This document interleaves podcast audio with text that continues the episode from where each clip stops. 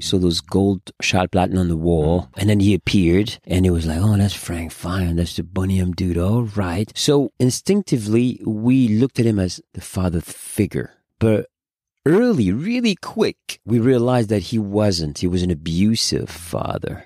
So it was like, oh man, what did we do? Father is not a nice dad. He's abusive. He's choleric. All right, on top of what we're into. So now we fast forward in the future and I have to recover. I have to deal with what happened to me. It took me years. And you know what happens with the person that abused you? There's a system. And the system is you have to forgive the abuser. And that's the way. And for me, it was so difficult, but every road led me to this decision. You have to forgive him and the others in order for you to move forward in your life.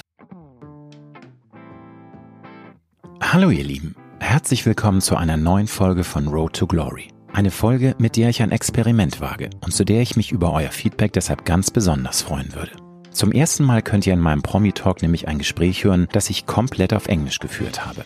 Denn mein heutiger Gast ist Fab Morvan, der Ende der 80er Jahre gemeinsam mit Rob Pilatus zum Megastar wurde. Mit Songs wie Girl You Know It's True, Blame It on the Rain oder Girl I'm Gonna Miss You stürmten Milli Vanilli weltweit die Spitzenplätze der Charts und gewannen im Februar 1990 sogar einen Grammy als Best New Artist. Im November 1990 platzte dann die Bombe. Produzent Frank Farian verkündete auf einer Pressekonferenz, dass Rob und Fab auf den Hits, die sich weltweit mehr als 30 Millionen Mal verkauft hatten, nicht einen Ton selbst gesungen hatten. Bis heute gilt die Enthüllung als einer der größten Skandale der Musikgeschichte. Ein Skandal, aus dem am Ende nur Fab als mental gestärkter Mensch hervorging. Der über Jahre schwer depressive Rob Pilatus starb dagegen 1998 an einer Mischung von Alkohol und verschreibungspflichtigen Medikamenten. Mehr als 35 Jahre nach Gründung der Band ist die Geschichte von Milli Vanilli nun erneut ein Top-Thema. Dafür sorgen eine neue Dokumentation auf Paramount Plus, ein Greatest Hits Album und der Film Girl You Know It's True, der im Dezember in die Kinos kommt und in dem Matthias Schweighöfer als Frank Farian zu sehen ist. Wir sprechen über Fab Morvans frühe Jahre in Deutschland, ein gnadenlos hartes Musikbusiness, das junge Menschen verheizt, seine frühe Flucht vor der Realität in den Drogenmissbrauch, die Kunst, anderen Menschen vergeben zu können und über Produzent Frank Farian, der zunächst eine Vaterfigur für Fab und Rob war, deren Vertrauen dann aber brutal missbrauchte. Fab Morvan verrät, wann er die Schatten der Vergangenheit endgültig hinter sich lassen konnte, was und wer ihm die nötige mentale Stärke gab, die Zeit nach dem Skandal mit nicht enden wollenden öffentlichen Demütigungen zu überstehen und weshalb Rob, der für ihn immer wie eine Art Bruder war, diese Stärke nicht entwickeln konnte und an dem Skandal zugrunde ging. Findest du es gut, wenn ich in Zukunft ab und zu auch mal Interviews mit englischsprachigen Prominenten anbiete? Oder ist es dir lieber, wenn ich deutschsprachig bleibe? Lass es mich bitte unbedingt wissen. Hast du meinen Podcast bereits abonniert? Dann freue ich mich riesig. Falls nicht, dann hole das doch bitte jetzt nach, damit du in Zukunft garantiert keine neue Folge mehr verpasst. Und jetzt wünsche ich dir inspirierende Unterhaltung mit Fab Morvan. Du hörst Road to Glory.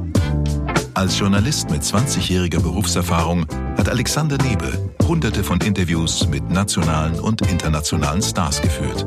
Unter der Überschrift Deine persönliche Erfolgsstory spricht er hier in seinem Podcast mit inspirierenden Prominenten über Erfolg, prägende Wendepunkte und Lebensweisheiten. Gute Unterhaltung mit einer neuen Folge von Road to Glory mit Alexander Nebe.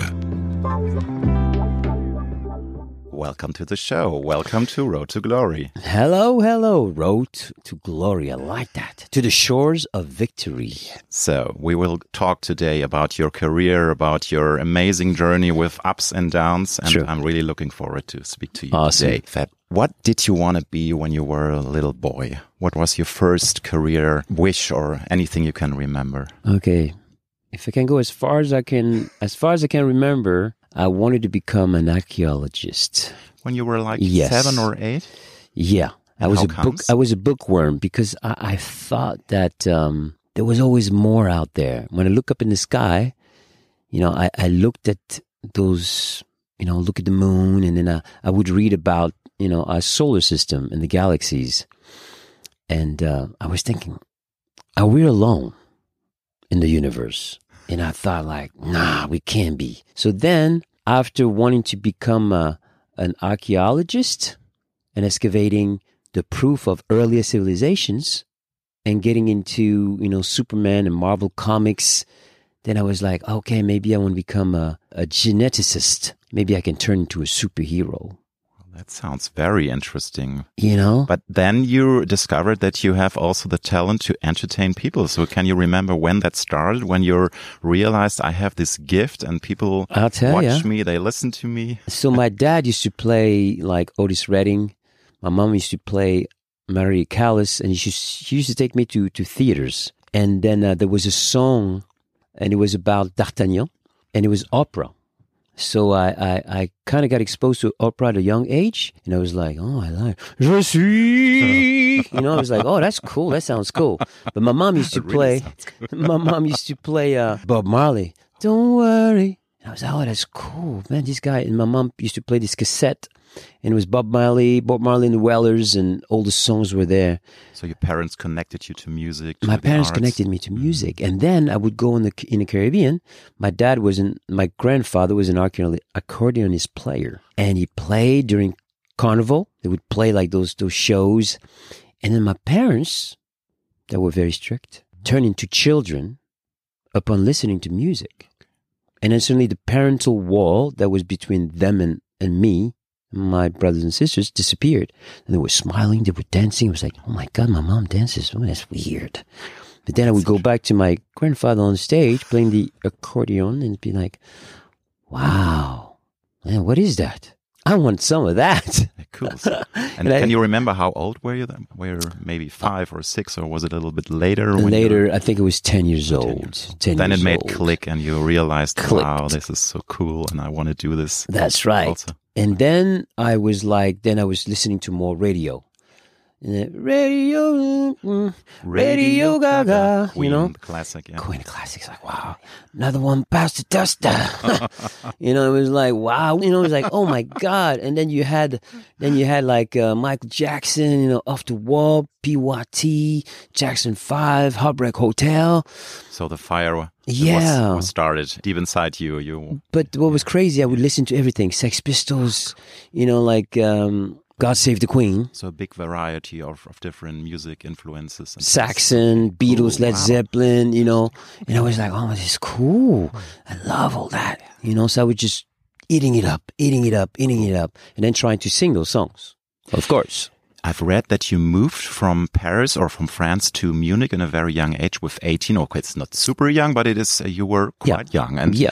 I was wondering what was the impulse, the kickoff that you made the decision to go to Germany? Because you could have also have gone to, to London or maybe to New York or to any other places. Why Munich? Why Germany? well, I, I had some friends and I was dancing. Okay. Mm-hmm. And um, they told me, hey, you want to go to Germany? Like, you know, you might be able to make some money teaching. I was like, cool. So I thought I would do that in like later on, but then I, I got in a fight with my parents and I was like, man, I can't take it anymore. I wanted to break out. I'm 18. When I'm 18, I'm out. Freedom. Freedom. so when I got to 18, I just, you know, ventured and went over there, went to uh, Fürth, world famous. well, world famous. Nuremberg, you know, and then so typical there- Bavarian. Nuremberg is so Bavarian. that's right. I landed in Bavaria, and uh, there I, I there was a teacher needed, and then I taught, and I was like, I made some Deutschmark, and you know, before it was the French francs, it was the Deutschmark, and the Deutschmark was always like twice as much. Yeah. So when I, I went back to Paris, I was like counting my money. I was like, wow, that's a lot. So then I kept, you know, I had a few more opportunities, and I I went back with the guys that I was with, and then we decided to go to München, eine schöne Stadt. Now we celebrate 35 years of Milli Vanilli, the big anniversary. And when you listen to classics, to the bangers like Girl, You Know It's True or Blame It on the Rain, all these super hits, what kind of feelings do you have? Because I assume that you have mixed feelings. You have very warm and great feelings, but of course, we all know the story of Milli Vanilli. I think it might be a little mixed up. What Okay, let, us go. Let, let's unpack. Let's unpack that a little bit. Yeah. There was a time long, long ago, many moons ago, when In a land uh, far, far away. exactly where it, it was very painful for me to hear those songs, even to see the videos. So it took me years to be able to look at those videos.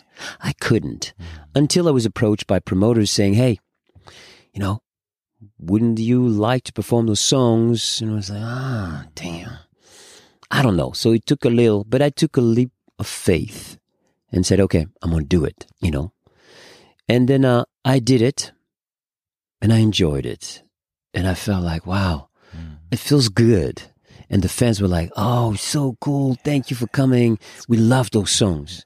And that was not the reaction I was expecting because of the fact that back in the days when the scandal broke out, the narrative in the press and on television was one of the fans hate Rob and Fab. Milli Vanilli is no more. And I was like, so I took it personally.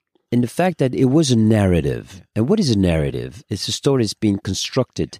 And the media went after Rob and Fab being the bad guys. When in were fact, the bad guys, and all the other guys who were involved, they just hid it, and you were. They ran away to the to the woods. I will come to that later because okay. I think it's really unfair, and unfair. you guys were really treated in a very very bad way. Yeah, so I followed that scandal, and I felt really sorry for you. I have to say because I really loved Milli. I still love the songs. That's right, and I think it's so fucked up, but yeah, so to go back to my journey, loving the song and rediscovering the song and turning the songs into mine. Mm.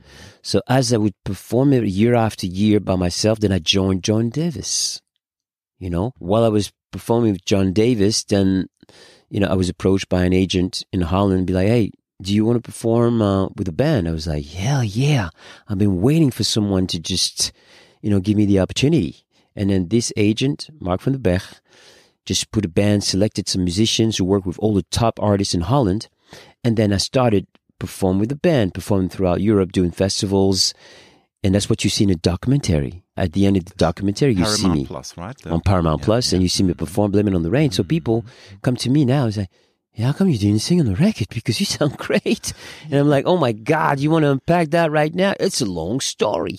So through the years and, and performing live, you know, I started to make those songs. So when I would go into the studio rehearsing with the band, I said, I want to flip that like that. I want to sing it like this. I want to put some ad libs there. And then I turn it into me now. Mm. So it's it's a glorious journey, you know. And now, when I journey look, with a lot of highs, and of course, it's totally downfall, and all, uh, I think years of that's really right, painful years with all the painful things we've read and learned about you. Uh, so I have to ask you: Were there some times when uh, Milli Vanilli was on top, everyone loved you, and you were worshipped, and you were the hottest shit in town? Was there a time that you guys really could enjoy this triumph, or was this always this thought? Well, we all know this story, so was was it really? Well, you, you know, able to enjoy it. well, bit, it, it started like this. Yeah. You know, it was all fine and dandy. Let me unpack that as well. You know, we came from a background where Rob was adopted, lived for four years in an orphanage. I didn't get that much love growing up because my parents were mm. divorcing. It was not a balanced household. So you look for love. Of course. You we know, all look for love. We all look for love, right? Yeah, so music gave me love and, and it helped me. It helped me and helped me until this thing came into my life, Milli Vanilli. And then I tasted that love that was given to me so freely and so nicely. The fans were screaming my name, Rob and Fab. I was like, wow, that feels. So we were seduced by that love, even though coming into the game, we just wanted to do that one song, walk away of the bad situation we entered. So we thought that, okay, we're going to enter and then we're going to get out real quick. Well, we got deeper into it. Not because knowing. you guys were, were super successful. I, I guess real you quick. just you recorded that there was this first single and it was just a try and then it was a worldwide super smash and then so fast. So yeah, we, yeah. you know, we used to look Formel Eins you know very famous german show now it's of course a part of history. Exactly. The, a little bit older people, they still know yeah. from Formula One, Formula 1. Yeah, it was huge. Exactly. Ganz berühmt, meine Damen und Herren. you know, and uh, I saw one morning, we look at, at us, we entered because, you know, it used to show the 20, the 20 parts in the, the 20th uh, place in the charts. And then I think we were at 17. I was like, oh mein Gott. Schau mal. Wir sind da. And then, damn, Milli Vanilli. And then every week, so we got the calls like, oh, you got to go on the road. You got to do this. You got to do that. You got to get that. And the machinery started, right? It started. Mm-hmm. So we, we, they put us in a pipeline, and here you go. You go. You you're hungry, and you know we we had no money. struggling. So you press number four, you know, hello, yes. What do you want to eat? Oh, I want this, this, and that. Everything comes up. sweet life of Man, rock star life. Yeah, My of course, and it's very tempting and uh, very tempting. Seductive. yeah. Mm. Seduced us. In 1990, you guys uh, won the Grammy for Best New Album. It was the peak of your success, and yeah, everyone thought, "Wow!" And now they're in the Olymp of pop business. And after that, it came out that you and Rob actually never sung the tracks, and it was one of the biggest scandals in music history. So, and and it was a huge stampede. It was a tsunami of, of articles, and every Black, TV station the was black clash. reporting about it. you. Yeah. But uh, when did you and Rob first realize that you were stuck in a kind of trap that things couldn't go on like this in the long term? You, Well- you already talked about it. it was Yeah, planned yeah. as a one shot, and then everything went in a positive way out of control because, of course, it was a sweet life, and you guys It was rocked, and sweet you, life, you yeah. ruled the world. But I think there must have been a place in your back head where you thought, "Oh my goodness, sure. where is this?" The thing is, the thing is, when we signed this recording contract, there was no man- managers, no attorneys. The contract was in German. I didn't speak German that well to read a, a recording contract, right? So it started all there. There was no protection. So we thought we were going to get out of the situation and we stayed because we were seduced by everything, right? But the dream to sing was still there. So with the naivety that we had before and the belief that, okay, let's stay in there and see how we can navigate. Maybe he's going to let us sing. And we try that. Now, this idea uh, you, verrückt. you guys still had hopes that yeah, yeah, yeah. will be yeah, letting a us sing. and say, okay, now we, Yeah, we yeah, yeah. got it. Exactly. And now I'll let you But we your were, time. yeah, we were, we were received like this idea verrückt. You know, what do you want? It's impossible. There's other voices there, so it's impossible. So we said, okay, let's keep that going, and we go, we're going to see where we're going to land. And single after single, it got bigger. It got really and you were- bigger. guys were so huge Oh in the my States. God. It was So- unbelievable. So then we went to America, Yeah. you know, yeah, and of course. Also, it, well, you were big in Germany, but you were even bigger in the States. It was That's right. insane, so yeah. when we when we landed in America, we we went to the MTV Music uh, MTV tour, and then from the MTV tour, we had 107 cities with the Rob and Fab tour as opener, and people opening for us. And then it was like we were away from Frank, so we could we were more in control and talking to you know label and trying to get into another situation. But when Frank heard of this new situation, I don't know if he really truly heard, but he came at a time where we were working on putting something else together, mm. and it stopped everything. Now we we landed on the black list. We're blacklisted, and nobody wanted to touch touch us anymore. We were like lepers, like oh no, oh God, no, run, run, and that's what happened. But how did you guys deal with this incredible pressure that was put on you as pop stars who had to function? You know, you're already told that you were huge in the States and you had this hmm. tour and and you had to hide the secret. I So- think that must be insane for you guys because Well, you yeah. always felt this kind of pressure and Well, the way you do this is when you discover drugs and drinking, you're like, oh, that's nice. Escapisms. So you're like, it's medication. Oh, I don't have to feel this anymore. Oh, then you numb yourself. So you look for numbing and numbing. Okay, let's party. You numb yourself to a point where you, you can escape, you can disappear. And then the, the secret on the chest that you carry on your shoulders gets lighter. Oh, that's cool. So you keep doing that until sometime you can find yourself in a situation where, ooh, that's kind of dangerous to do that. I felt like my heart was racing really out of control. you never know if you really have the good stuff. There's of of course there are some drugs uh, Oh, around who are not so Mm. safe, right? And and and you know, of course, it's never good to do drugs. We don't Never. want to uh, talk about drugs like that's uh, No, every- it- okay for everyone. But of course, it- this is rock and roll. This It's is rock and pop roll. pop business. And, and you know what happened is you you you meet dealers because they know when when there's rock stars, you have dealers, and they give you the stuff for free. Oh, it's free? Yeah, go ahead, man. Go ahead. Yeah, it's cool, man. And then you get it, and then next time they're like, you're like, hey, man, can I have some? They're like, no, you got to pay, man. I'm like, oh, okay, but I want to forget what I'm into right now. So you can. I tell you what, every city where we went, we could tell you dealer's right there. That's the guy right there. And Rob would be like, would go like, hey, man. Oh, yeah, yeah, of course, man. What do you need? Unbelievable. It's That's how it develops. Of course, I will uh, talk to you a little more detail about Frank, and of course about uh, well, he was like a brother, Rob, who passed away. Uh, He was my, you know, we we went as brothers of soul. Yeah. So it must be devastating for you to lose him 25 years ago. It's unbelievable how time flies. Time right? flies, It's, it's time unbelievable. flies. But I want to know how did you manage to pull yourself out of this dark hole after this scandal and all the negative headlines? Because this must be really devastating for you. You really, you tasted the sweet life. You were on the Olymp. You were the biggest Yeah. stars. And which people helped you? What did you have, have an inner circle? Because you are here sitting here with me and you're doing great. You look great. Thank you, have man. Thank you. Thank you. career. And so you. I feel really lucky that you made it to get out of this shit. Sorry to have to Yeah, say that. yeah, but yeah. how did you manage that? I feel lucky too, man. But I think it was a long journey, right? It was a very long journey, and um, to go back to where it all started, the recovery. Uh, I met a few people in my life, and people sometimes that come into your life will inspire you to do better.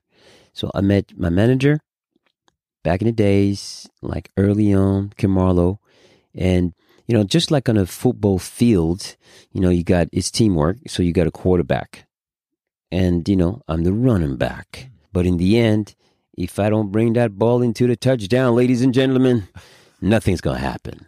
So it was my responsibility, my own responsibility to take it there. You have sparring partners, but it has to come out of yourself, It has right? you come have from to you. do the choices. And That's this. right. And then when I found, when I finally realized that I have the strength to do this, then I focused my mind, like laser focused on, okay, what do I have to do? And she helped me a whole lot, you know. So I worked on, you know, songwriting. I sung on, I, I worked on playing the guitar. I worked on producing music. Then I went on to produce my first solo album. Love Revolution. And then I moved on and moved on and moved on and, and always challenged myself. Music saved my life. I'll say it again. But before that album, Rob and I recorded an album called We Can Get It On.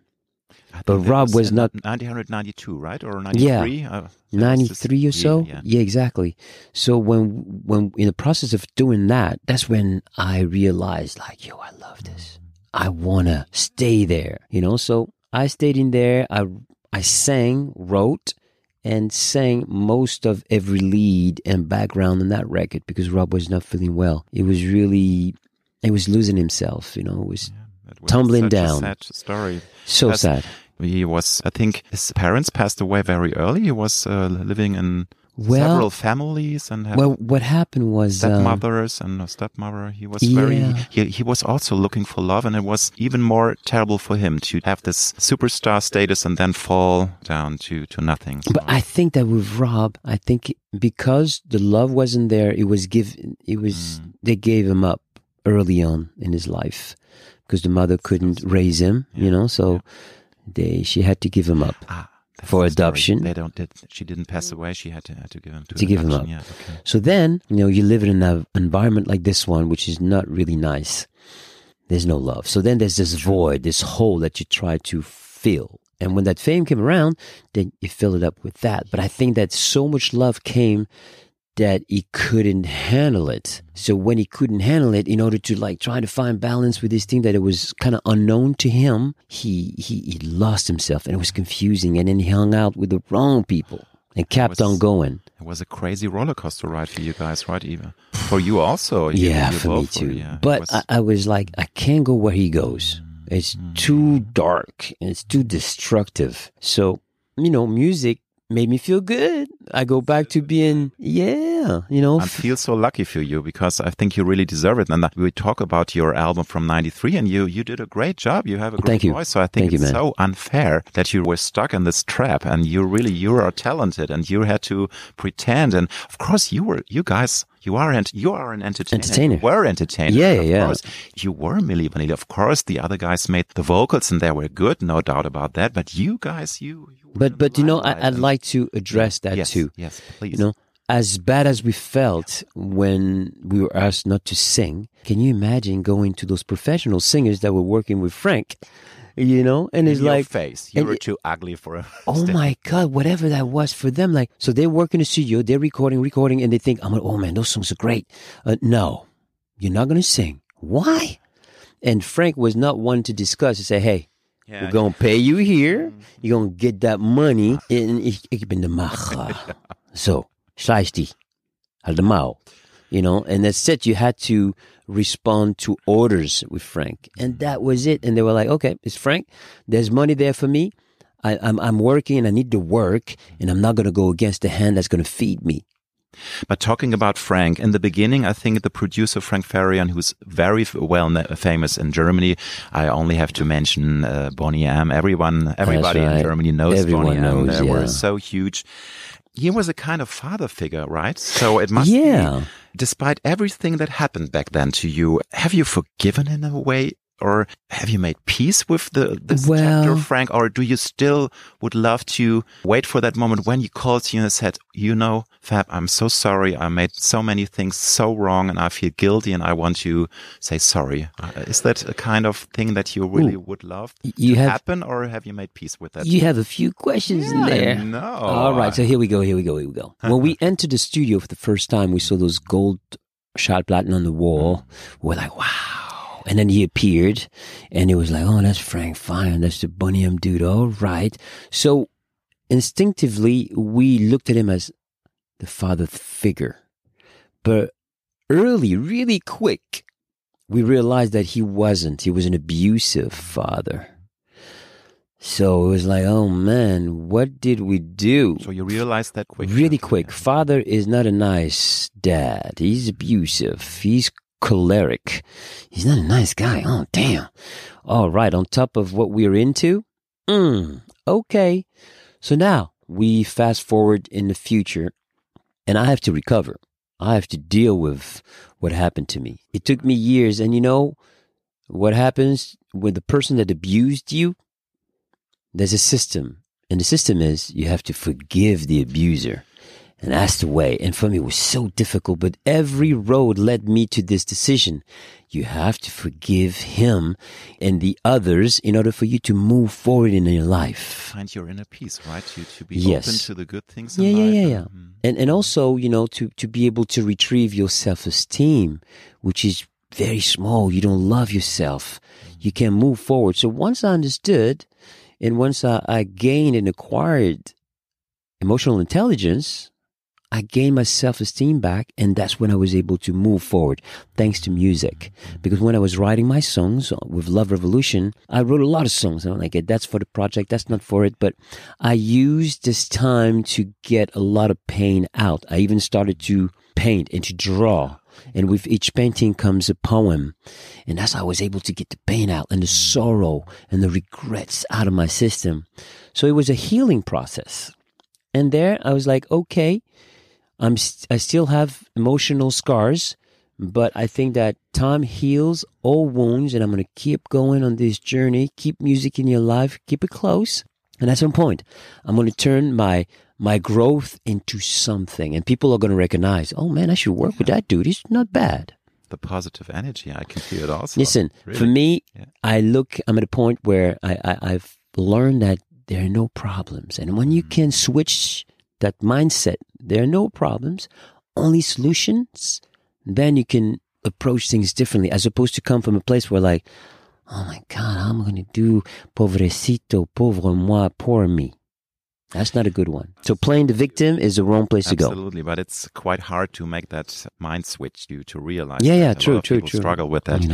But do you think that Frank, you talked about him as an abusive father, and I'm really with you because I read a lot of things about him too. But he still doesn't really understand what he did to you and Rob, or uh, that he has brought heavy guilt on his shoulders because he basically destroyed Rob's life. He's dead now, and that's of course not only his fault, but he is, of course, it's an important factor for, for Mm, But all the again, pain and yeah. again, you know, Frank Farian is an enigmatic character. And I've learned a few things by going through this healing process of filming the documentary that is on Paramount Plus now. And that is that early on in his career, he was doing Schlager. Okay. But his love was into black music. So I think he did a few things and he went to the label and the, and the label was like, "Na spinnst du? Du Are you crazy, man? Du bist kein Dream Farbiger.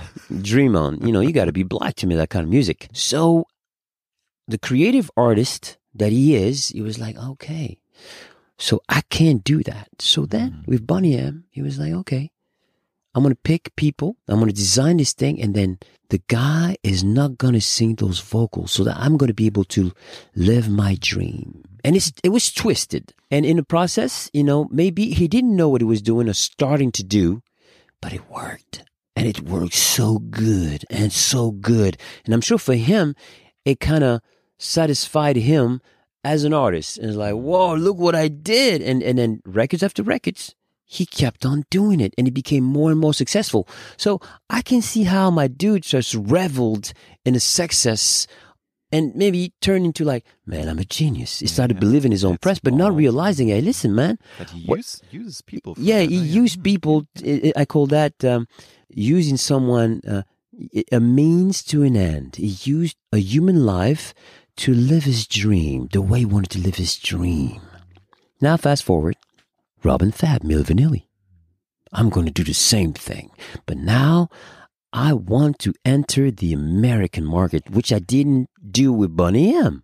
I'm going to get some American voices, some soul singer. Mhm. Blame it on the rain. You know, Mhm. like, okay, we're going to do that. All right. I'm going to start recording. I'm working on my plan, but I don't have the faces yet. But we're going to start recording anyways. Bam! Rob and Fab entered the studio. Mmm, na super, na da, Here they are. Da- Mhm. da sind der. Das ist genau, was ich They're looking suche. good. They're looking great. Oh my God, And we're going to these do guys well. Can move. They can move. They got everything. So, like a designer, Mhm. think of a designer, right?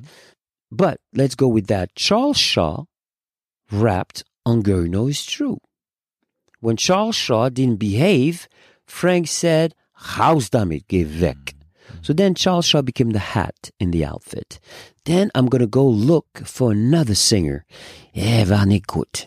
Ich suche nach jemanden. John Davis. Okay, John Davis, you're to come in, you're to do the rest. You're the jacket. Brad Howell, who was working with Frank already for a while. So Brad Howell knew Frank's going to treat me well. There's money at the end of the tunnel. Problem. Mach mit.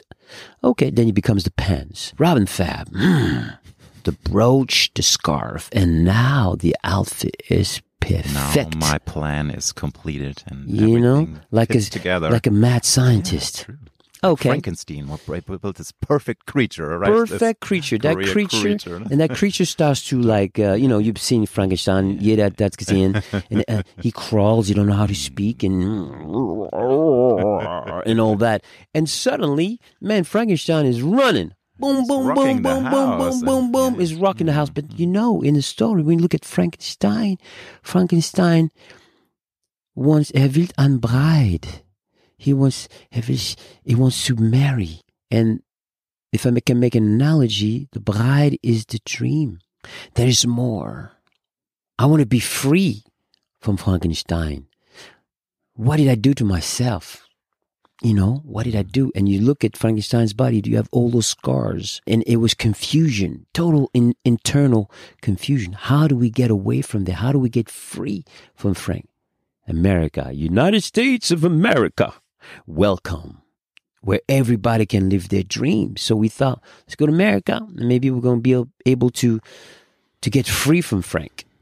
You know? Unfortunately, that didn't work. Oh man. Yeah. But how difficult was it for you to build up a deep trust in other people, to build that up in a new way? Because you guys, you were betrayed. And I think when the scandal came out, all the, um, yeah, people around, uh, around Milli Vanilli, all the creative guys, Frank Farian, everyone uh, said, okay, bye bye guys. You are now in this shitstorm and you are the only one who are, have to be blamed. So I think you guys must have felt really in a very bad way betrayed. In a Well, very look bad- at it. You must have I'll felt give- I'll- betrayed, right? I'll give you a great analogy. Rob and Fab, uh, Rob and Fab were emotionally children, kids.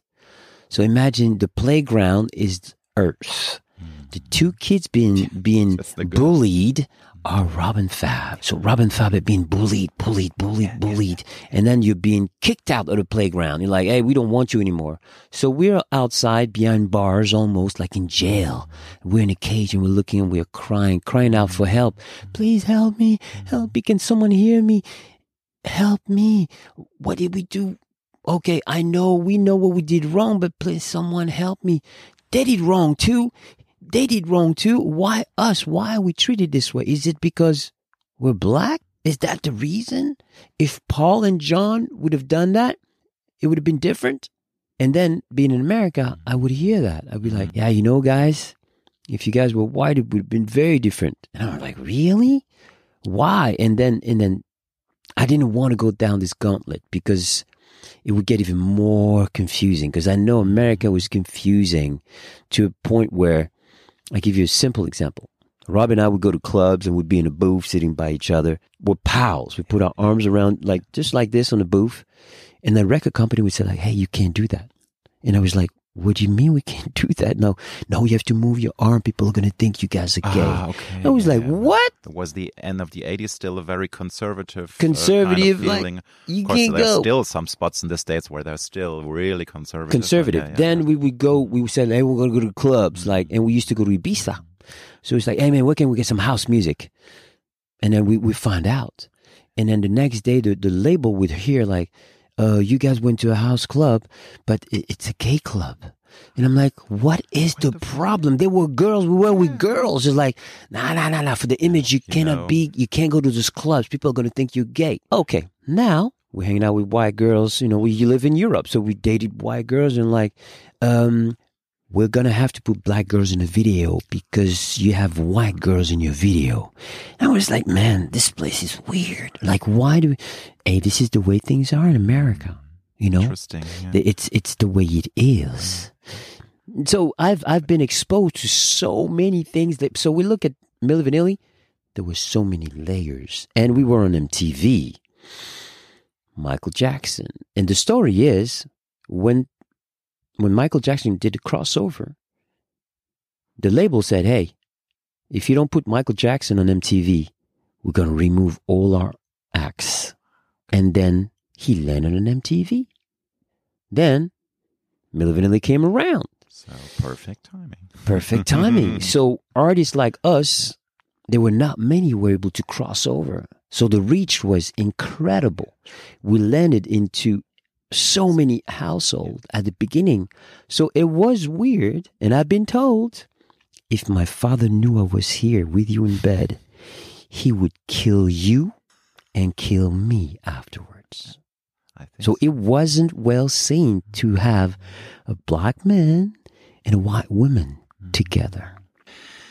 You know, everyone who has read a lot about the story about Milli Vanilli and about you guys knows that you and Rob, you were like brothers. You already told that like brothers. when he died in 1998, how hard was it for you when you couldn't help him in the end? Because it was a, a really, um, I think it took a lot of years, and it was every time there was, uh, I think, some signs when you thought, well, oh, yeah. he will make it, and things are improving, and he's uh, he's on the right track now. But then yeah. it went all downhill. So, what did that with you? I think that must be devastating for you to lose your brother. it was so difficult, but I had done my work. And by going to rehabilitation centers with him mm-hmm. together, I was told um, codependency is real. If you don't take care of yourself, you're going to end up where he is at. We can tell that you're a little, you don't have as much of a problem. So take care of yourself because you, you're going to, in order to save him, you're going to go hang out with him. And if you hang out with him, you're going to hang out with the people that do what they do. And it seems like you want to really stop. So you got to stop hanging with Rob. And I was like, oh my God, really? That's but that's really my brother. Hard, yeah. How am I going to do that? You got to do that. If you want to save him, and be the example, he might look at you and be, oh, okay, brother is getting his shit together. Maybe I need to do the same thing. So mm-hmm. by showing him, hey, look, I'm in the studio, I'm doing this, you know, check it out. This is what I'm doing right now. I thought I could inspire him, but he saw no hope in going back to into the music business because he was so hurt and saw no future, no immediate future. But I said, if you don't see any future into it, well, do the work and see you see how you're going to feel different about everything. Doing what you do is not is not helping you. You're not clear. I'm getting clarity and I can see there's life after Milli Vanilli. There is really life. But it was like, nah, man, I, I don't see it. I don't see myself. I don't think it's gonna anything is gonna happen. He was a broken man uh, when he, I think he died when he was 33 or 34. He was a very young man. He was very he young. He was broken, I- I- you know what I say? I use mentally broken. I use this analogy. He died of a broken heart. He really he died brokenhearted because he didn't see any hope. He thought that we got betrayed. You know, we were betrayed, and he saw that you know we were part of the family, and you know him coming from the orphanage and landing into a musical family like we have with Frank and with Ingrid. We thought like mother and going up and seeing them as mother and father. You know, well, it didn't turn out to be that. That's why he he he and he didn't love himself for that. But you know, and he did the work. But every time addiction called his name, I don't want to feel what I feel right now. Hey, come with me, come hang out. That's what it was. So he hang out with the wrong people, and I stopped. Do, do you think that he was on drugs until he died, or was there a time when he was sober and when he really recovered, or is that not? Uh, is that too hard to answer for you? Because yeah, of course, you haven't been around twenty four seven. No, but no, he was always, Mm. you know, he, he, he, he tried and tried and tried and tried, and then it would, it would pull on its chain. So when it comes to, you ask me like, how did I feel?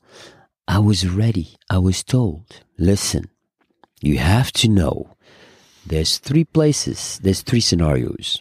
The hospital, hospitalized, jail, or the cemetery. Very simple. And I was like, wow, that sounds really. He said, but that's the truth. We've been around. We know how it ends up. So don't be surprised if you get that call. So, So the fear of getting that. kind of prepared. you oh, were kind of I. I was always like, oh, please don't call me. And I, when I received that call, it was a shock. I couldn't hear my ring. Just my ears just went. surrealistic. It was a surreal. unreal situation. You know, because it like it, it looked like mm-hmm. I it felt like I had lost a limb. He wasn't here. The person that I could confine myself to that that gone down the same gauntlet as I had gone, who walked in my shoes, who felt like he I was the only one who really could feel what you felt, and he, he, he understood you completely. He understood me because No one, I think, could ever No, really that's right. understand what you guys went through and how this was. Must be Yeah. the same It- time it- in your And life. you, and you know, I kept telling him, yo, bro, one day we could laugh about this. We could reminisce, reminisce. There's life after this. We could laugh. But he didn't see it. I was wondering, do you think that the major scandal of 1990 would it be a big deal today? Oh, man. You know how the world has hmm. changed. Absolutely, that's why I'm asking. Yeah. so here we go. You know, we were crucified for lip syncing, and I will address everything. I'll go down the gauntlet. Now people are celebrated for lip syncing. Social media, you know, if you do it well, TikTok, everything. Instagram, everything. Yeah.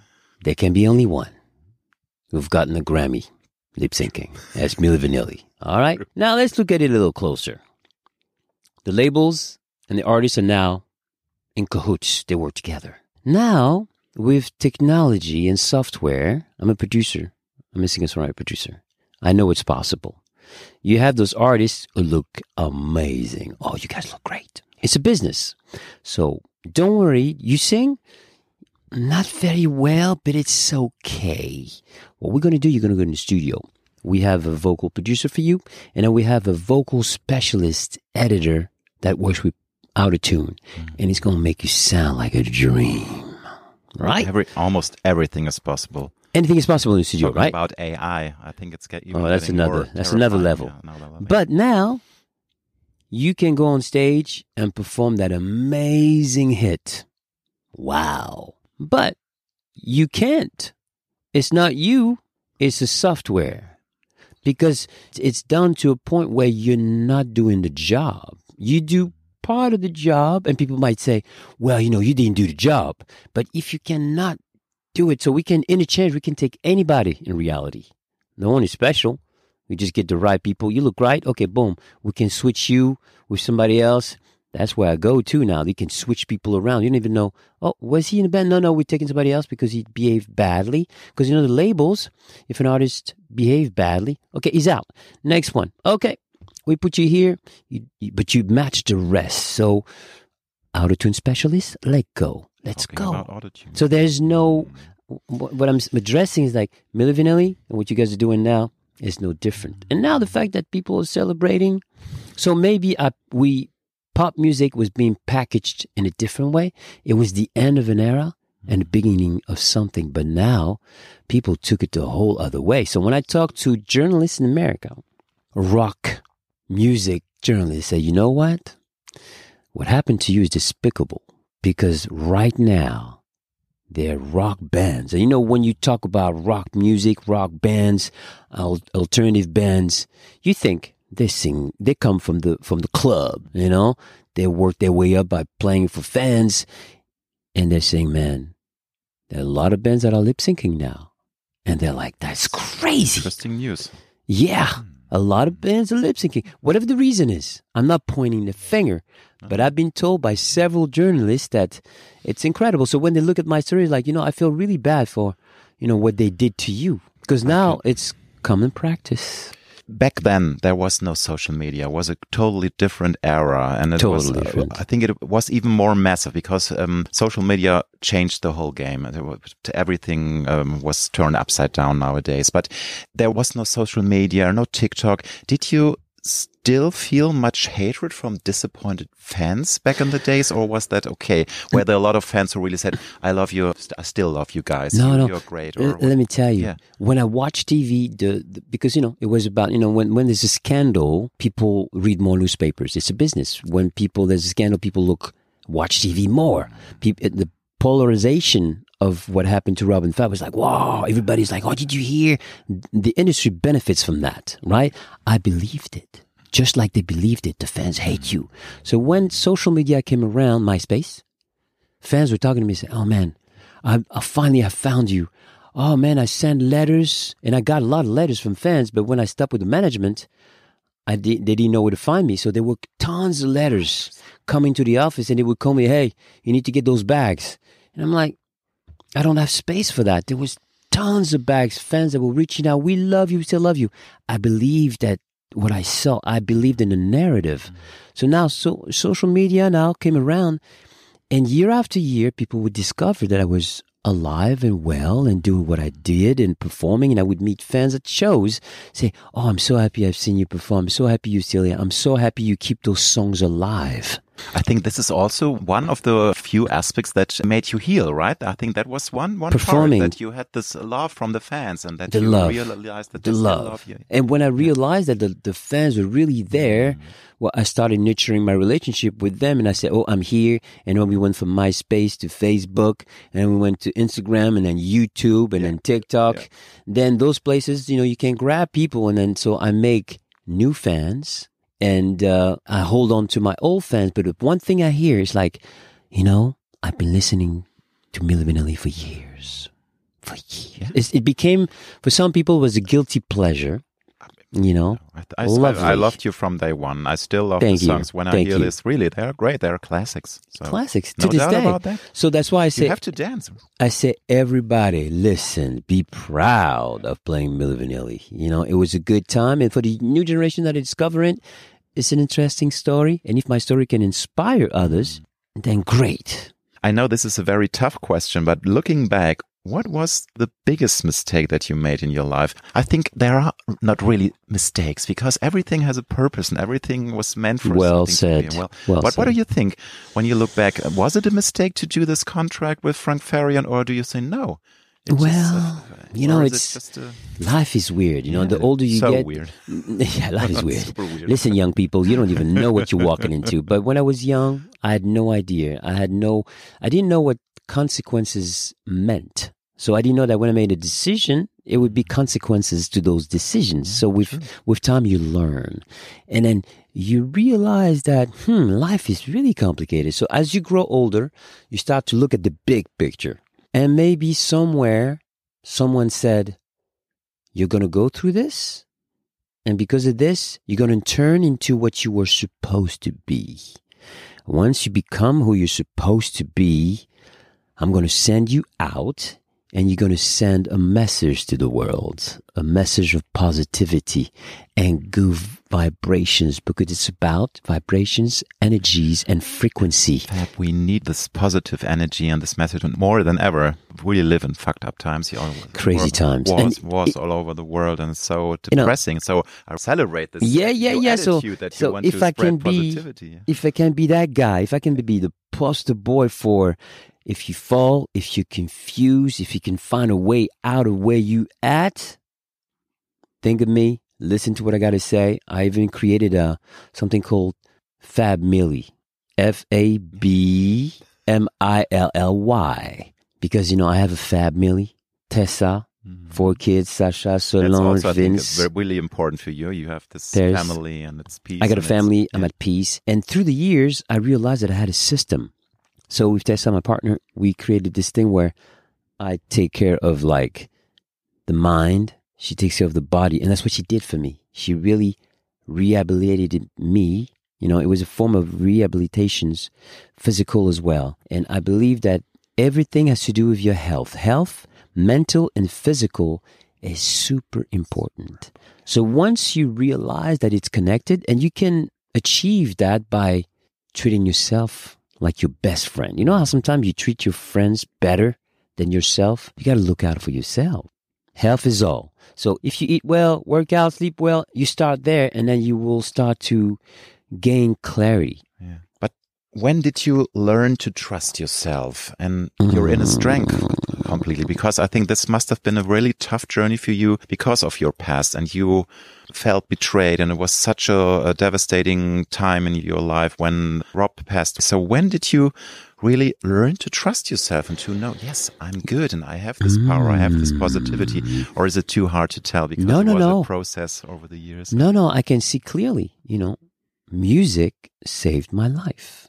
Writing songs was the best thing I could have mm. ever done because not every song became a real song with a groove and a melody and arrangement. No, some of them were thoughts. And what I did by writing some of those songs, it was like, okay, let me take that out of me. Let me take the sorrow. Let me take the pain. Let me take the regrets out of it. And sometimes by doing that, I was like, Ooh, that's a great song. Cool. Let me turn that. So I like to write this text. It's a conversation with myself. And then sometimes it turns into something. And sometimes I'm like, oh, maybe that's too personal. I'm going to keep that over there. Maybe one day I'll turn it into something, but not for now. Boom. And then I keep writing. But every song was perfect for you to have this journey and to recover and to feel Yeah, so it, to it the, the, the songwriting and making music was very therapeutic. And with every track that I did, it gave me confidence Yeah. to move forward. And when I had the confidence into myself, I was like, okay, I can do this, I can do this. And the more I evolve, people say, hey man, that sounds good. Hey, can I work with you? I was like, So, what kind of inner force drives you? What is your, why do you do what you're doing? Is it the love for life? Is it the positivity that comes out of your, is it the love for Mm. music? We all have our inner forces who make us tick and to, well, you know, I had a dream. I had a dream that one day I would become a singer, songwriter, producer. Growing up, Bob Marley, One Love, those songs were like, like, uh, how can I, hmm. like it was a healer. Bob Marley to me is a healer. His music was healing. So when I realized how powerful music was, I kept it in the back of my mind and said, you know, maybe one day I can become a healer through music. And you're in a very good way, I think, to achieve that goal. I went Uh, through uh, hell. yeah. So when You when I'm pay your, so I pay my mm, yeah, dues. So dues, when I do what I do, and people come to me and say, you know what, the word. So what's interesting now is when I speak, people say, "Wow, I love what you have to say." When I sing, people say, "Oh, I love your voice." I'm like, "Damn, that's wild." I give you an anecdote. I used to work at Kiss FM Los Angeles.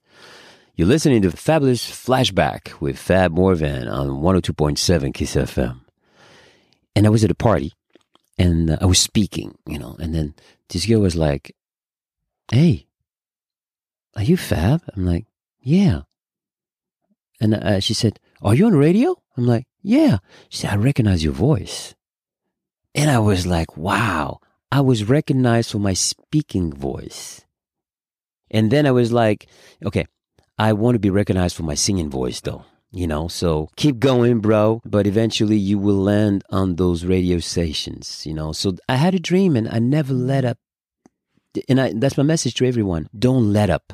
Don't let up on yourself because when you, when you give up, you give up on one person and one person only. And that's yourself. I say, we'll live one life at a time. Live this one to the fullest, brothers, sisters. Just do it.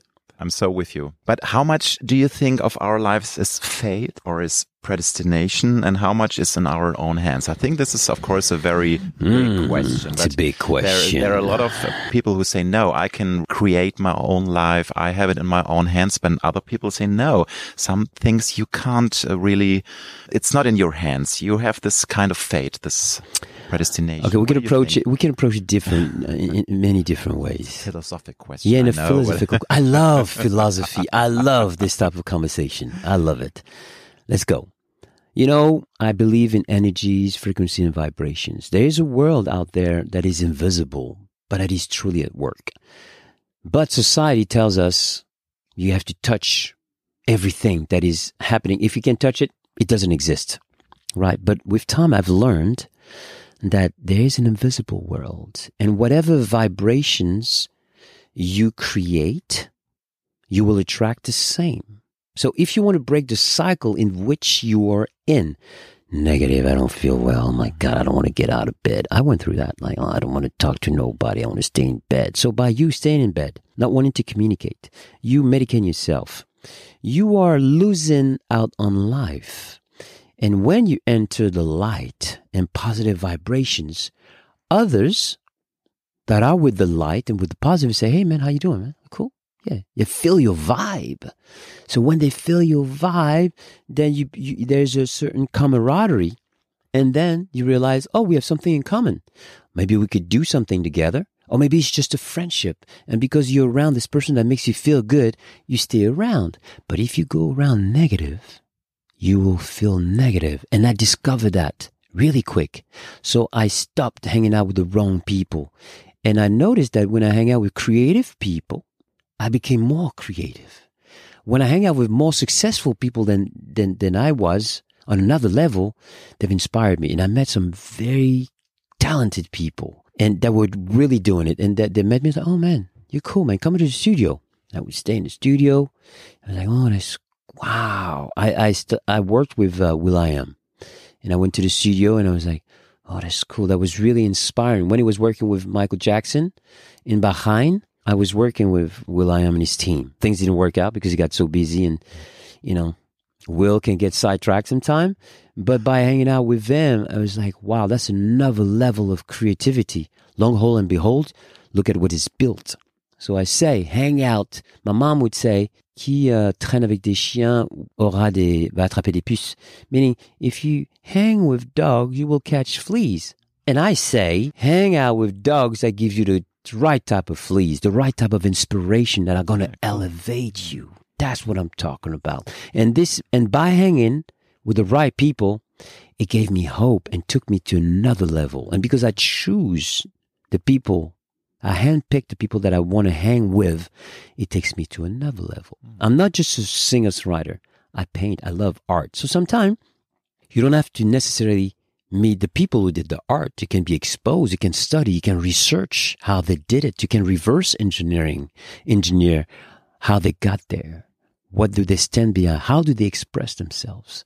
So I think that you have to, to answer your question to end, is that you have to discover what you love. Mm, that's, That's super important. life. Once you found what you love, you're going to put the work in. And do you know what? The work that you put into it, it ain't work anymore. It's like, I love it. And you have it in your own hands, so it's not Exactly. only about fate. It's all That's what right. comes out of you. So you right? do the work. yeah. But now, here we go. I like that analogy. When you put a little drop of ink in a glass of water, what happens? It takes over. And that's luck. But in order to get close to that luck, you gotta build who you are. You have to, it's like showing hands, be like, hey, I'm over here. And I emanate that type of energy. Can you feel me? Amen. And then you're gonna get that type of energy And then you make whatever you can with that energy. And then it's going to build and it's going to build and you're going to affect others. And that's my answer. And here That's we an are. amazing answer. Fab. Hallelujah. I could go on for hours, but unfortunately I have to end. So thank you Yeah, so much pleasure. to me. Thank I you. had a blast, really, and I wish you all the success in the world. Successful the documentary on uh, Paramount, Paramount Plus, yeah. for- about Milli Vanilli and all your future musical pro- Thank you. projects as a producer and Thank you. musician. Thank you so much. Thank you. I think you deserve all the love and all the success in the world. Thank you. Thank you, man. And what, how can I finish this? Like, I got to do something, man. We cannot finish this. It's a tragedy for me to see the dream is over. And I never will forget the day we met. Girl, I'm gonna miss you. It's a tragedy for me to see the dream is over. And I never will forget the day we met. Girl, I'm gonna miss you. Thank you. Believe in Fab. yourself. Thank you Don't give so up. much. My pleasure, man. Peace.